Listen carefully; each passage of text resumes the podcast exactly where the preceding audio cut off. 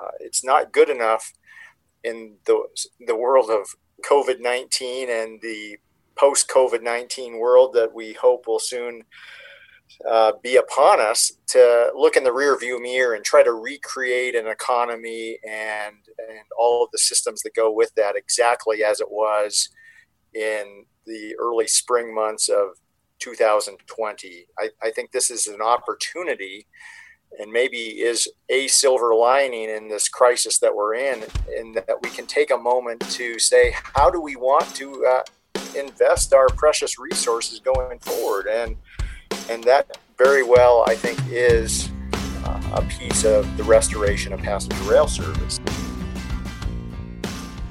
This is a new angle, and I'm your host, Justin Angle, marketing professor at the University of Montana College of Business.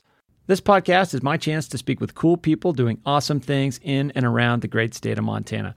We are proudly underwritten by First Security Bank and Blackfoot. Hey, folks, welcome back, and thanks for tuning in. Today's episode is my favorite sort of conversation. I went into it knowing very little, if anything, about the topic, and I learned a ton and ended up having a ton of fun doing it. That topic is the effort to resurrect passenger rail service in southern Montana. This has long been a vision of Missoula County Commissioner Dave Strohmaier.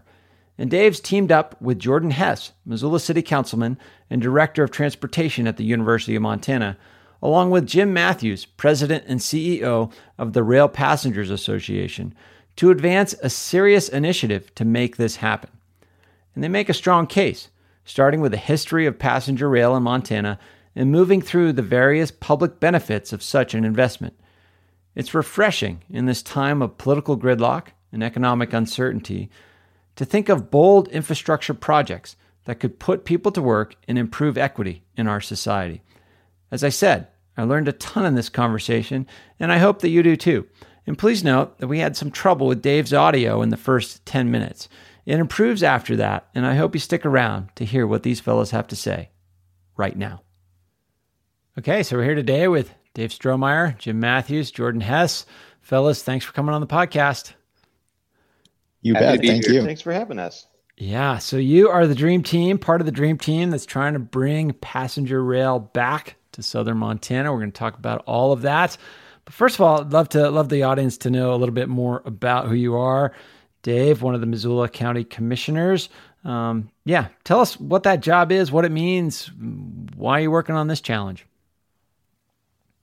You bet. So, uh, county commissioner in the state of Montana is a blend of both the executive and legislative branches of government. So, think about a uh, typical city council and mayor. Uh, those are rolled into one by way of county commissioners in this state. So, we do both jobs. Why rail? Uh, uh, transportation is really part of the, the fabric of what knits together our communities, both here in my own Missoula County, but mm-hmm. across the region and nation. And uh, I think over time, many of us have realized that a real missing component of a robust transportation system, economically and socially, is passenger rail. And that's something that we are hoping to attain. Super. Okay. Well, Jim, let's move on to you. Jim, you are the president and CEO of the Rail Passengers Association. Um, first of all, what is what is your organization all about? And um, yeah, how are you involved in this in this effort in Montana? Hi. So uh, yeah, the Rail Passengers Association uh, is the nation's oldest and largest uh, advocate for uh, passenger rail and public transportation, and uh, what's called first mile, last mile, how you get to and from the station. Okay. Uh, we've been around more than 50 years. We actually helped to create Amtrak we, uh, back in the day, and, uh, and we're still out there fighting for passenger rail and, and transit and uh, everything in between uh, in public transportation. And we do it because we think that it makes communities safer and healthier and better.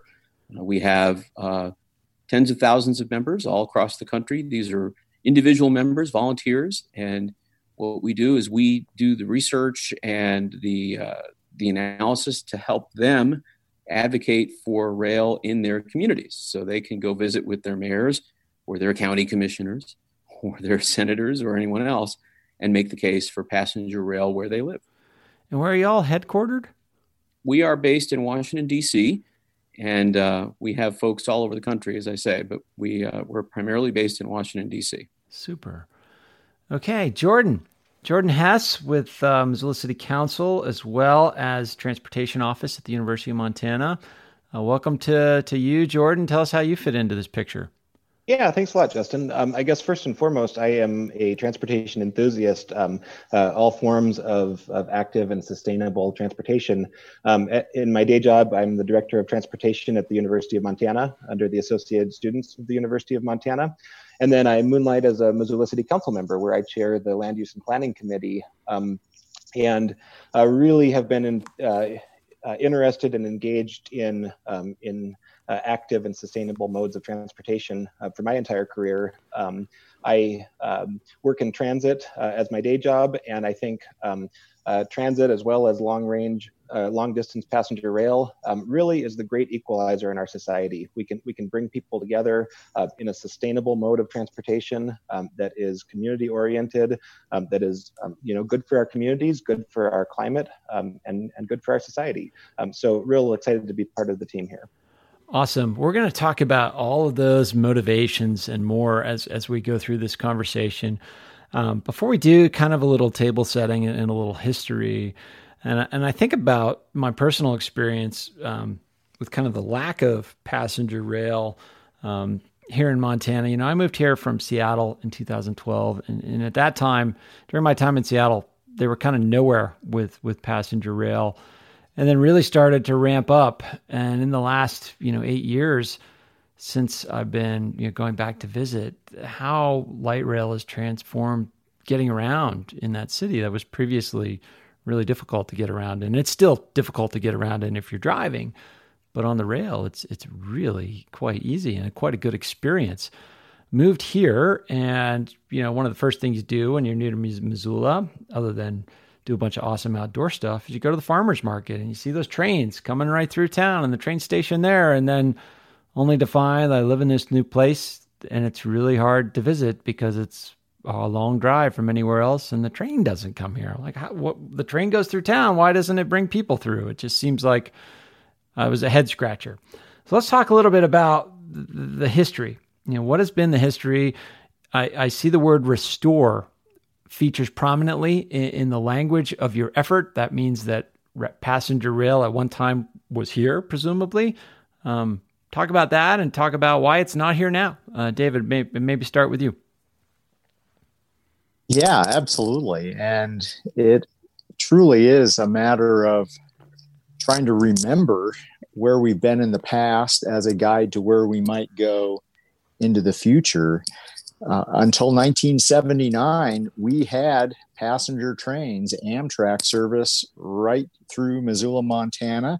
You could jump on a train at the north end of Higgins Avenue and go to points east and west, be that Seattle, Portland, or uh, Minneapolis, St. Paul, and, and, Chicago. And that was uh, a component at the time of a much more robust passenger rail system that we had throughout the state. Mm-hmm. So we have the remnant empire builder along the High Line still, and that is an offshoot of the Great Northern Railway that was established uh, clear back in, in 1893. Uh, our first passenger trains uh, followed upon the completion of the Northern Pacific Railroad through the southern tier of the state, and that includes Missoula. So, Jim, you know, as as part of a national organization, uh, you know, that this loss of passenger rail in southern Montana is that consistent with some national trends that were going on at that time? Very much so. Uh, you know, the retrenchment that Dave talked about is very much a national phenomenon. In fact, it's one of the reasons why our organization was born in 1969 uh, as the National Association of Railroad Passengers. And the idea was to uh, fight to preserve passenger rail as it was uh, eroding all across the country. And there's a lot of reasons for that. Um, if you look at the immediate post war period, uh, the government spent a lot of money subsidizing highways and air travel. Um, and railroads did not get any of that. As a matter of fact, um, most of the spending on uh, passenger rail uh, in the immediate post-war period came from the railroads themselves.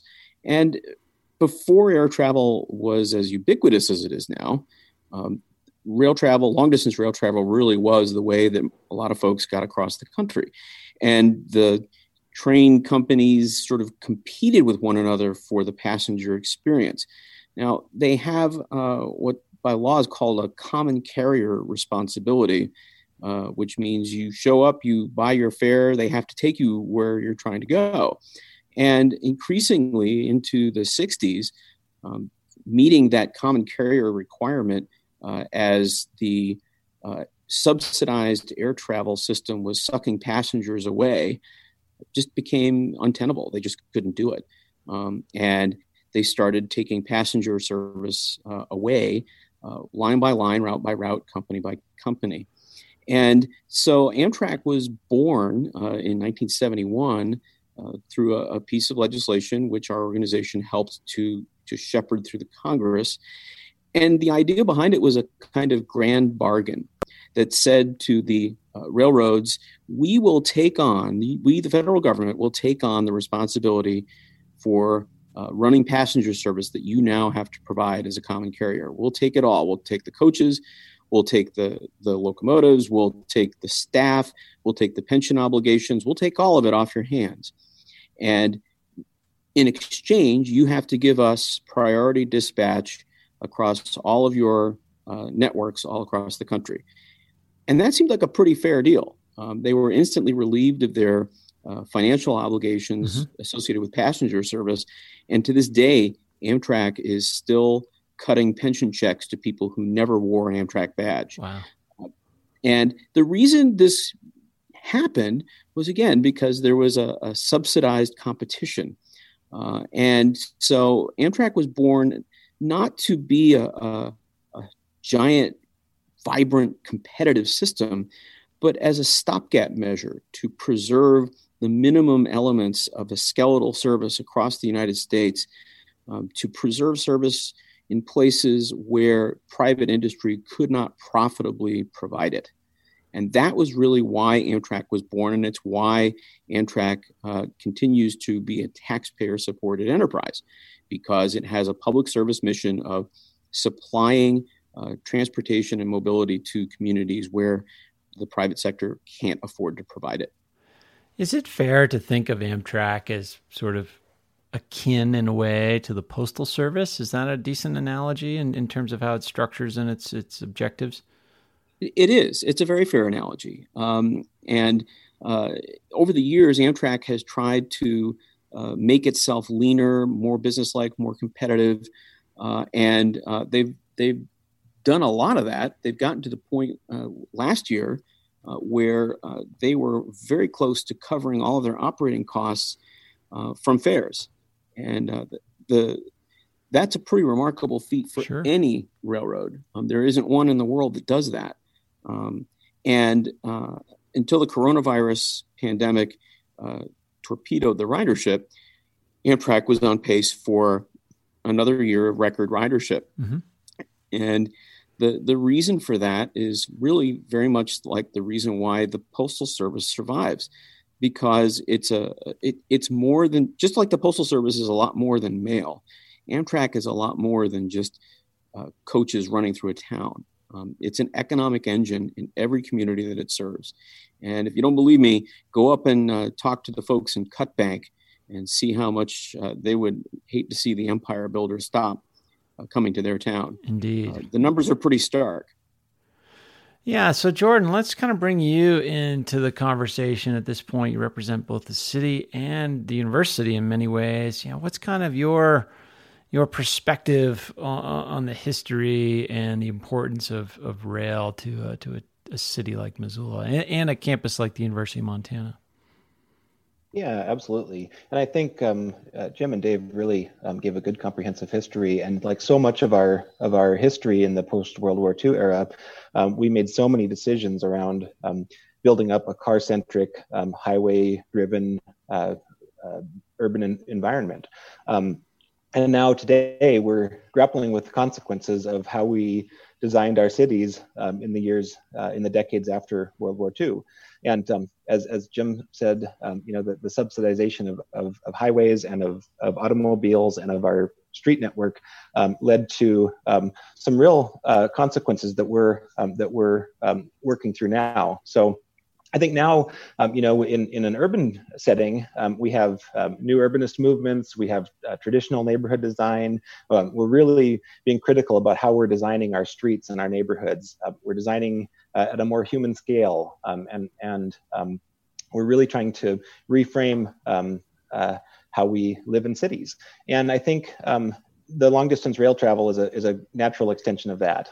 that it is um, to me it's a priority moving forward because it, it is you know it's a convenient efficient uh, mode and it, it, it's um, it's good for our health it's good for our environment and it's good for our communities um, and um, so you know a lot of reasons why we got to where we are um, but as we pivot on uh, on so many issues relating to um, you know design of our communities relating to climate resiliency it's part of the solution moving forward yeah, let's tease out some of that, those reasons why. I mean, you mentioned community health, you mentioned uh, sustainability.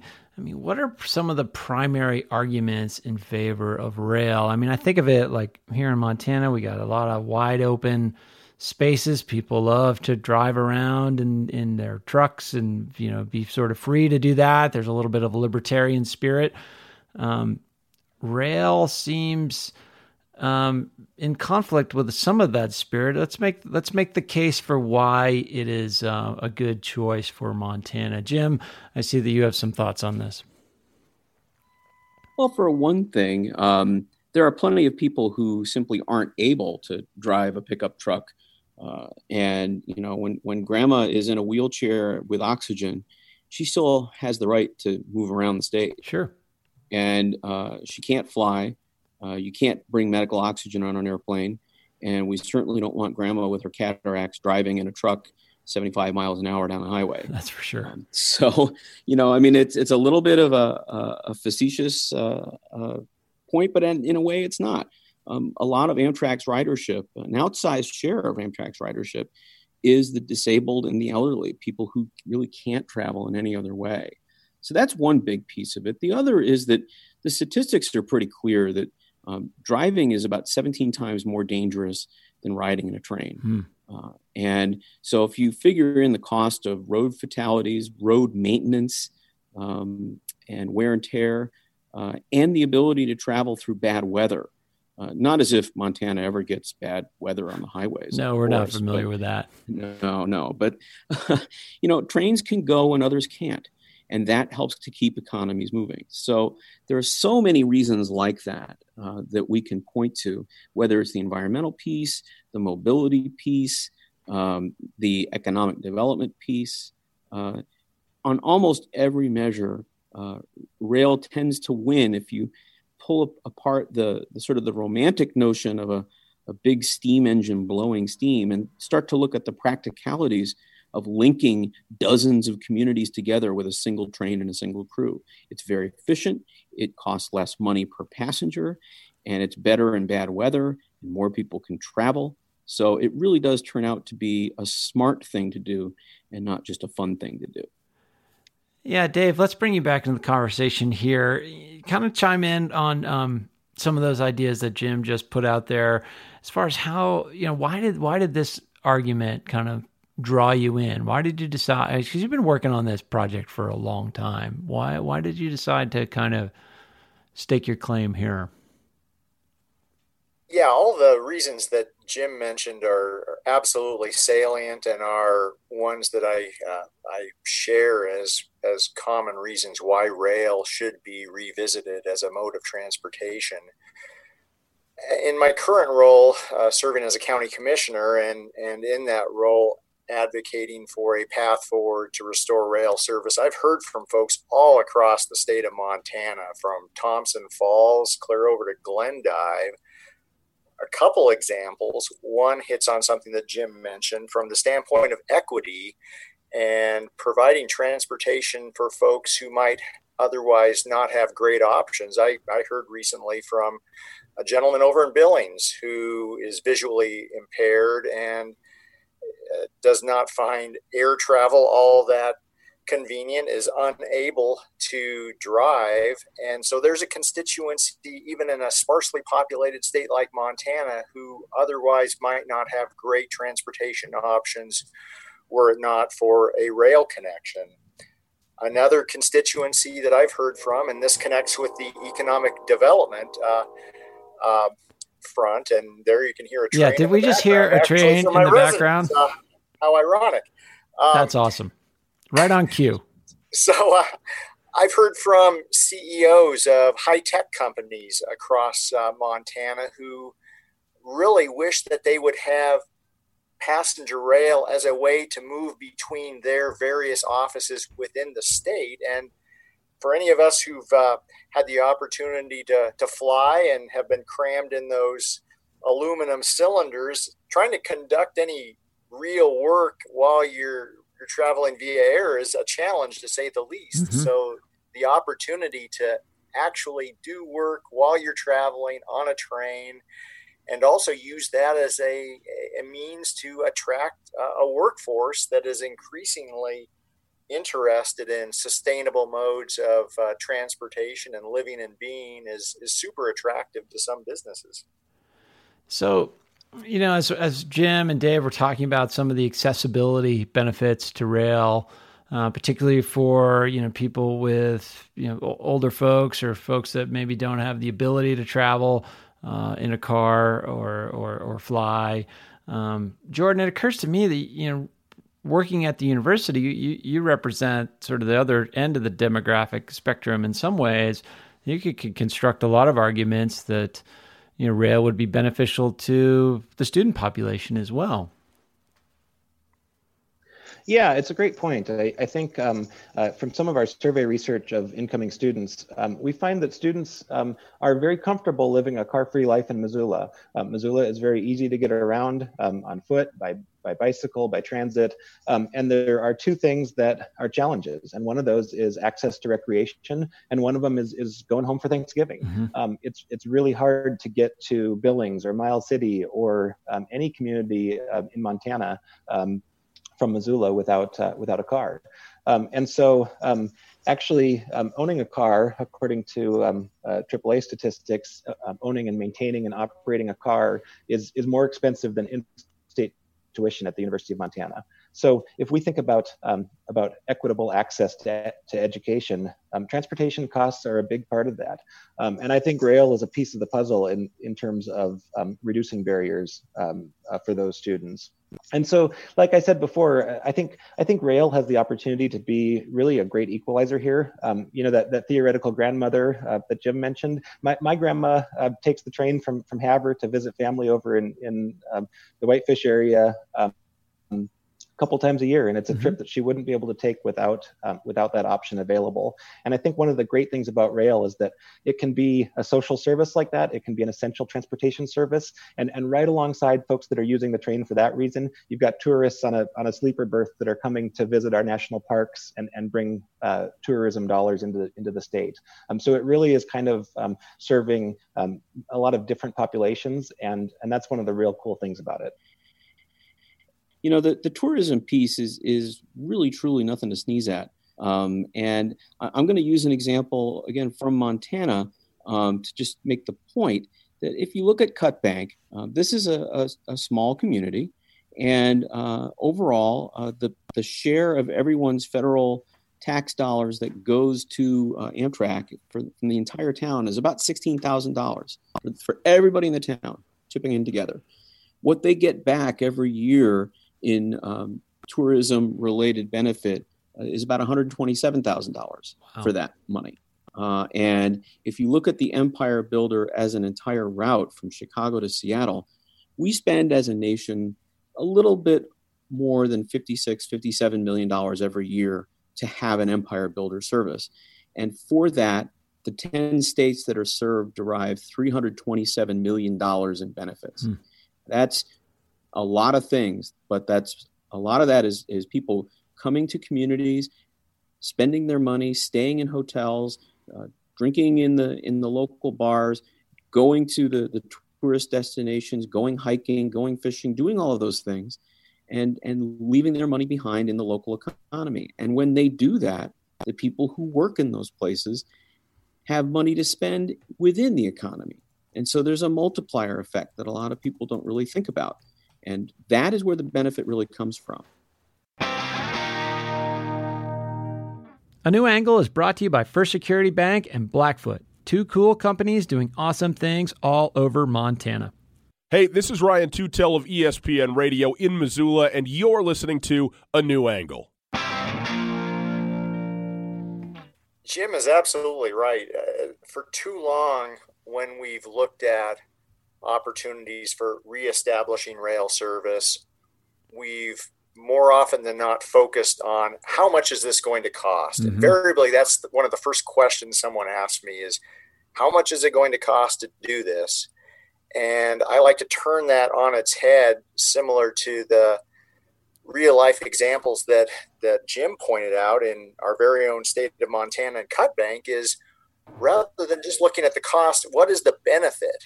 And the benefits, economic and otherwise, are huge. For uh, uh, most conversations that uh, I get in with skeptics about passenger rail, their default position is is it going to pay for itself? And my comeback to that is yeah, it'll pay for itself just like the airline industry and our interstate highway system pay for themselves, which is it requires some level of, of public investment to make this happen because these are social goods that we have as a society determined is important to have, and that is equitable transportation options. So there are huge economic benefits that accrue to this.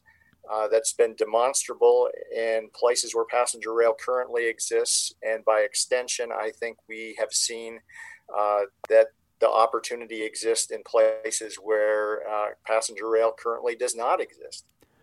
It's so interesting that we get into these sort of entrenched mindsets. I mean, Dave, you mentioned that the first kind of question you get is how much is this going to cost me or us or we can't afford it or whatever and and, and it's always sort of the the straw man of the status quo seems really prominent. Like it's it's really we have a system that's kind of a bad design. Like each one of us driving around in these cages of steel that are remarkably dangerous um, is kind of a bad design for getting people around. And we're finding that it's it's not sustainable on many dimensions. Yet, you know, rail is seen as this this old thing, um, but maybe it was better all along.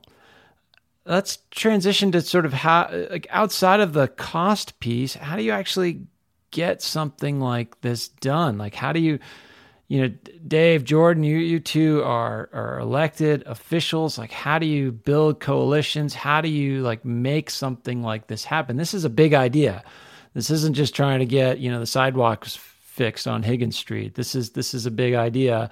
Um, Jordan, your thoughts on that? Yeah, you know, I think um, uh, probably the most important thing is that we we can and do uh, accomplish big things all the time. Um, we do them at the local level, whether it's something like um, acquiring and operating our, our water utility system or um, or working on our 10-year plan to end homelessness or, mm-hmm. or any other large-scale project that we that we try to accomplish um, at the local level. I think the thing that's particularly challenging about this is that it it stretches across jurisdictional lines. So it it stretches from um, you know the, the city to the county into the neighboring county yeah, into the neighboring state, and, and, Absolutely, and and you know there are there are state and federal uh, uh, regulatory and and and uh, you know and there are state and federal hurdles, I guess, as well as um, as well as um, you know the the need to line up local support along an entire um, corridor. And um, so I think that's probably why this the solution has um, has been out of reach for the last 41 years. Is that um, it's just a really big uh, web to untangle. And um, so I'm, I'm really um, grateful for the work that Dave has done to, uh, you know, to really start connecting counties, and, and I'm sure he can talk to that. But I, I think um, that's, uh, you know, just uh, getting out and talking about it, raising awareness um, at, um, you know, raising awareness here in Missoula, raising awareness across the state in, in other communities, and across the country in other uh, cities and counties that would be impacted. Yeah, Dave, your perspective on trying to get something big like this done. I agree with Jordan. We have, to some extent, forgotten what it means to be able to accomplish bold visions. Mm-hmm. It was just a few months ago that the highest priority that we were grappling with locally in what I would call the, the bold vision category beyond expanded passenger rail service, which which uh, is something we've been uh, about for a while, but was how do we how do we crack the nut of addressing and mitigating the effects of climate change locally? This is a big problem that extends beyond our jurisdictional borders uh, to the national and international level. And it's something that I think many folks have felt out of reach, but many of us believe it's absolutely necessary that we need to address. Well, along comes COVID 19, and believe it or not, our nation has undertaken doing what is necessary and spending not billions or hundreds of billions, but trillions of dollars to help us navigate this this national crisis. And if anything, I would hope that that helps remind us that when, if and when we do recognize that something is necessary and important to do, we can do it. And that means at times investing significant public resources into that effort. So I think a first step in any of this is helping spark the imagination of our constituents and our friends and neighbors that collectively we can make big things happen still.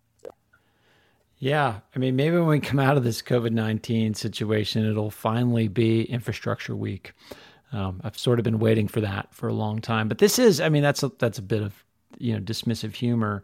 But Dave, you're right. Like this, we're going to be in an economic mess for a long period of time. And, and we need big ideas to mobilize people put them to work on big projects. And if we can do it in such a way that creates enduring economic benefits and structures that also happen to be better for the planet and maybe better for the health of our populace, why the hell not?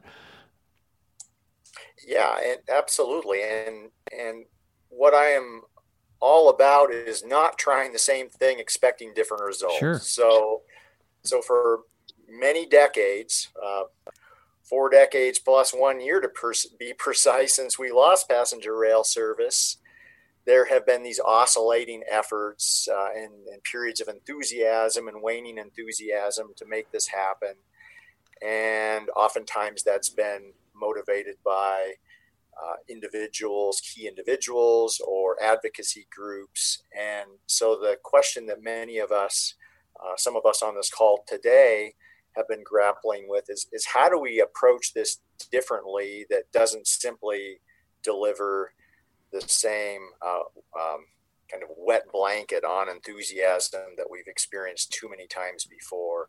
I do think reigniting this vision of what is possible uh, is is a part of that equation. Sure. But we have taken some other efforts uh, uh, here locally to try to expand the scope of what local government can do that we really have not attempted in the past. Hmm.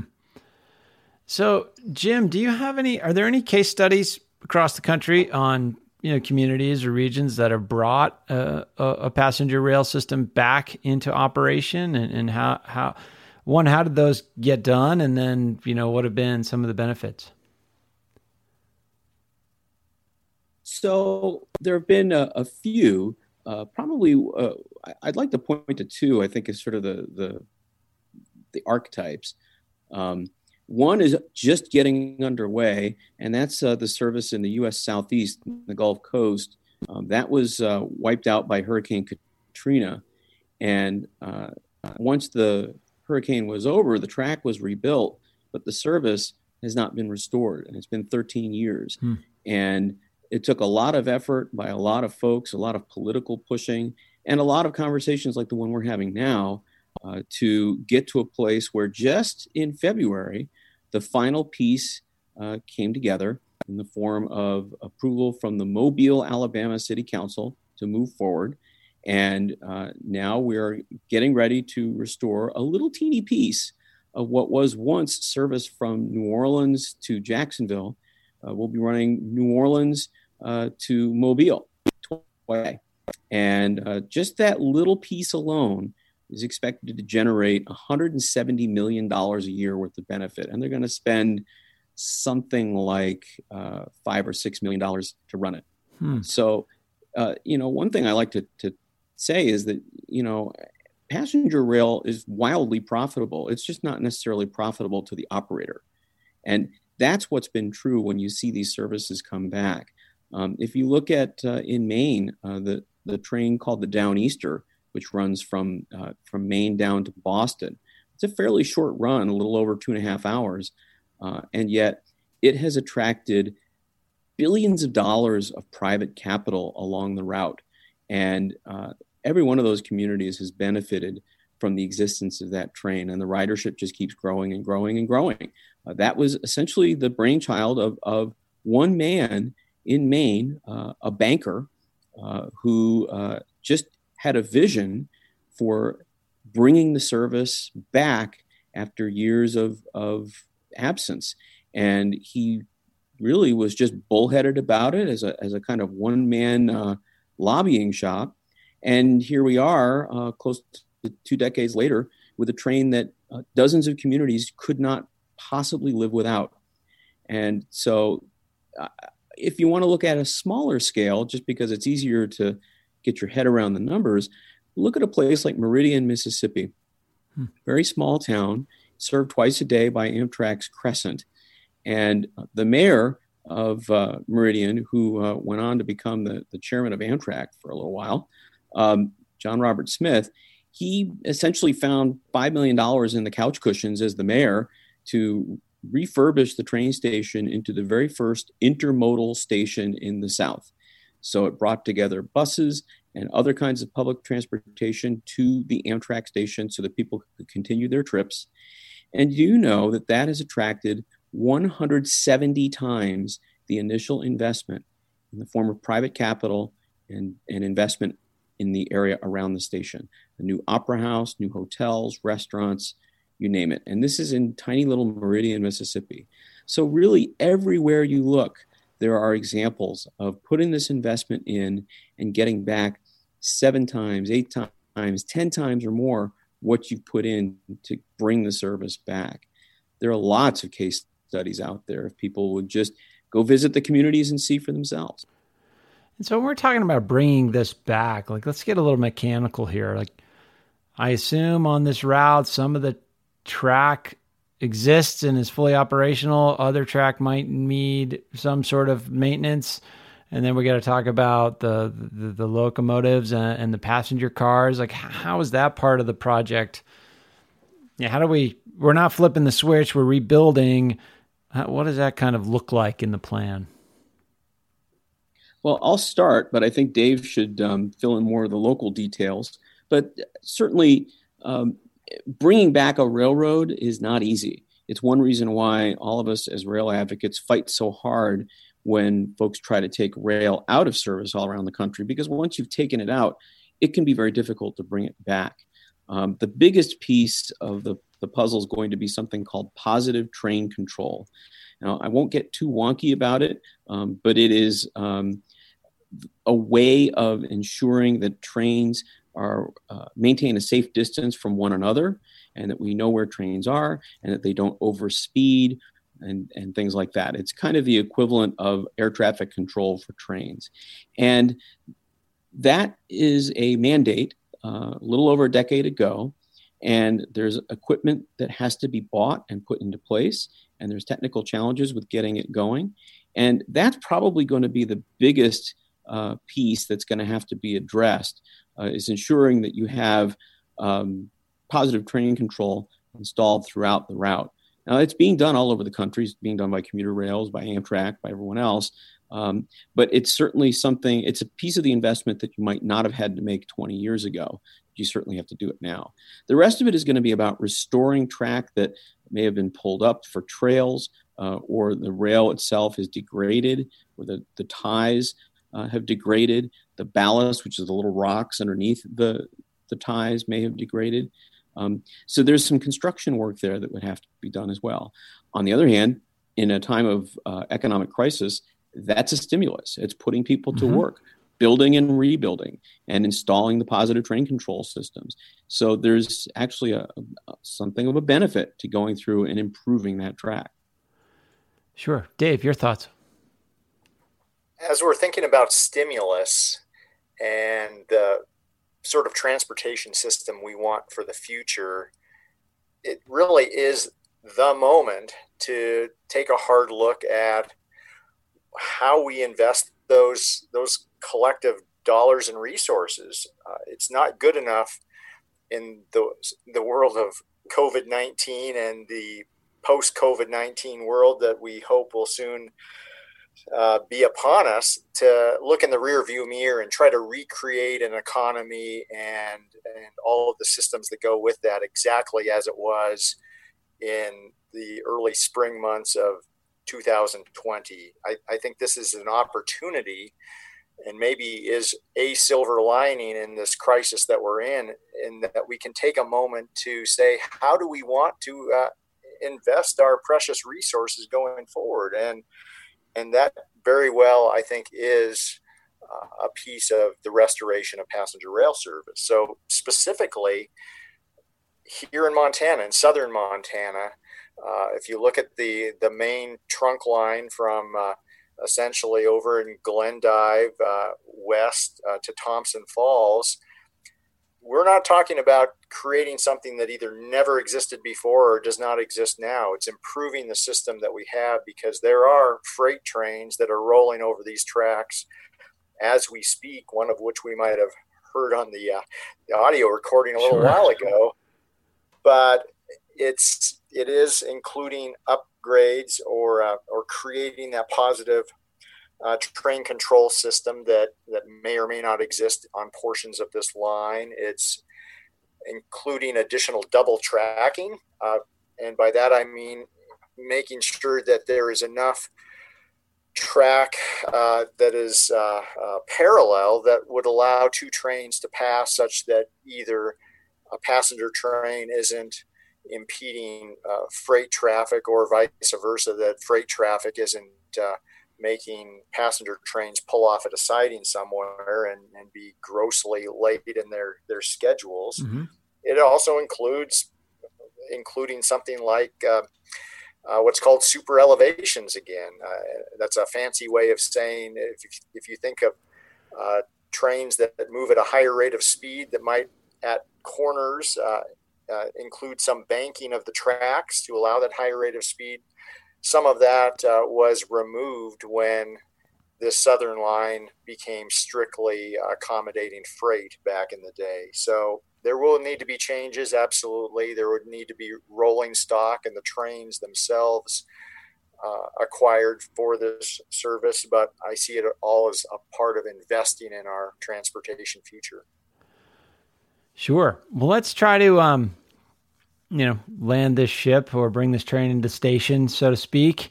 Uh, we're coming up at the at the end of our time, but I'd love to hear from each one of you, kind of a singular piece of like what gives you hope that, that this time you're going to break through, and um, what you could ask of, of a listener who's interested in contributing to the effort, supporting it, uh, getting involved. Where would you direct them? Maybe Jordan, we'll we'll start with you. Sure, and I think um, we're in a really challenging time um, locally and as a nation and as a world right now with um, with the impact of, of COVID nineteen. And I think um, this pandemic has really exposed some cracks in the foundation. Uh, there are some structural problems um, with our economy, with our uh, social safety nets, with our infrastructure, um, with the way we do business in general. And I think, um, to me, um, it's really important that we um, learn from this, that we that we learn how to um, to fix some of those societal challenges. Um, you know, actually, a lot uh, just in terms of urban design came out of the uh, the 1918 um, pandemic. Mm-hmm. Um, uh, in terms of designs of of of open space in terms of um, you know apartment buildings with balconies um, places to get respite and get fresh air and just as we've learned from the last um, half century of, of suburban and, and auto oriented design, and, and we're retooling and, and creating new ways of building cities. I think we need to think about um, about public sector investment in a, in a new way, in a bold new way. Um, I think we need to really um, just dig right in on these inv- on these infrastructure projects and on on these um, these social safety net projects. Um, I think uh, public sector involvement is is going to be more important now um, than ever, and um, so it's a it's a big challenge. Um, but we've done big things before, and so I think right now we come together and we and we rebuild our economy and we rebuild our infrastructure and we and we um, uh, dust ourselves off and and and move onward and upward to, uh, the best that we can. And the best way that I think we can do that is by coming together and working on on big projects together. Super, Jim. Your thoughts on that? So, for one thing, I think that um, in the near term, it almost everyone uh, in official Washington agrees that infrastructure and infrastructure investment is one of the best ways we can find to jumpstart an economy that's been damaged. This is true uh, across the political spectrum, left or right, Democrat, Republican. Um, where people differ is on the details. Uh, but uh, we've been seeing, even before the coronavirus pandemic, that there's been an appetite for a major infrastructure investment program. Um, the numbers have ranged from one trillion to two trillion dollars. Before the coronavirus crisis, that was considered a breathtaking number. And now we, as Dave mentioned, we managed to find 2.2 trillion dollars in the couch cushions just to get us through the coronavirus uh, crisis. So. I think there is an appetite uh, in, on the national scale to do infrastructure projects of size. And um, we've also found that uh, there is an agreement, uh, both uh, left and right, that passenger rail has a role to play, particularly in rural mobility. There was a time when that wasn't true, uh, but last year uh, we saw 95 senators out of 100 vote for policy language that supported Amtrak's long distance network and the viability of that network. Now, that's kind of an extraordinary moment when you consider that in the past, uh, a lot of Republicans have been very hostile to passenger rail. Mm-hmm. We're at a place now where there is appetite for making the investments to make it better. And now with the coronavirus, there is a real need and urgency to doing an infrastructure package that will put Americans back to work. My sense is that this is a moment where all those forces could come together and make this happen for those that are prepared to accept the investment and have a plan that's well thought out and they're they're really ready to go. Super. Dave. So the time for extreme creativity and political engagement is upon us. That could mean looking at public private partnerships to work with Amtrak to make this a reality. It could also and must mean that we engage our elected officials at the local and at the, the state and federal level for that, that matter. A couple of the things that we are actively working on here in Missoula County is to establish a coalition of other counties in the state of Montana mm-hmm. to form a regional passenger rail authority within the state. This is something that state law authorizes us to do and I think would be a logical extension of next steps to, to bring this to reality. We're also looking at a Southern Rail Commission model, which uh, could be replicated here in the Pacific Northwest, and, and this would be a multi state rail commission that would recognize that, that this is this is truly a regional effort and and it's not just within the boundaries of the state of Montana or Idaho or Washington or Oregon we all need to be talking to one another and working with our congressional delegation. So if if you have not already, uh, folks out there should contact our congressional delegation if you think passenger rail is an important thing. Contact your county commissioners. And also, we are planning this fall, uh, depending COVID 19, it may end up being virtual uh, or it could be in person, but we're looking at trying to organize a passenger rail summit for the mm-hmm. state of Montana. And if folks are interested in uh, participating in that or supporting that, we are just launching a website, which is montanapassengerrailsummit.org. And we encourage folks to check it out. And you can join the Passenger Rail Association, Jim's organization. So, gentlemen, thank you so much for for coming on the show and kind of explaining uh, this issue to our listeners and motivating us to get involved and to to think big in this moment of crisis. All the best in your efforts. Um, we're going to be watching this story. Hopefully, we'll we'll bring you back on to sort of give us a status update in the near future. Um, and fingers crossed, this thing will be uh, more more down the track, so to speak. I can't really say down the road, because that's contrary to what we're trying to do here. Down the track. How's that? Sounds great. Sounds good, Justin. Thanks, Justin. Yeah, thank, thanks a lot. Thanks for listening to A New Angle. We really appreciate it. And we're coming to you from Studio 49, a gift from University of Montana alums Michelle and Lauren Hanson. And remember that A New Angle is supported by CED, Consolidated Electrical Distributors. These guys pretty much sell anything electrical you would ever need, but they also hire a ton of our students. If you want to learn more about jobs at CED, visit cedcareers.com. Before we go, I want to thank some important peeps our awesome interns, Aspen Runkle and Max Gibson, Jeff Ament, John Wicks, and VTO for the tunes, and finally, props to Jeff Meese, our master of all things sound. Finally, if you have any questions, suggestions, comments, insults, whatever, please email me at a new angle at umontana.edu. Help us spread the word and be sure to use the hashtag a new angle when you do. Thanks a lot and see you next time.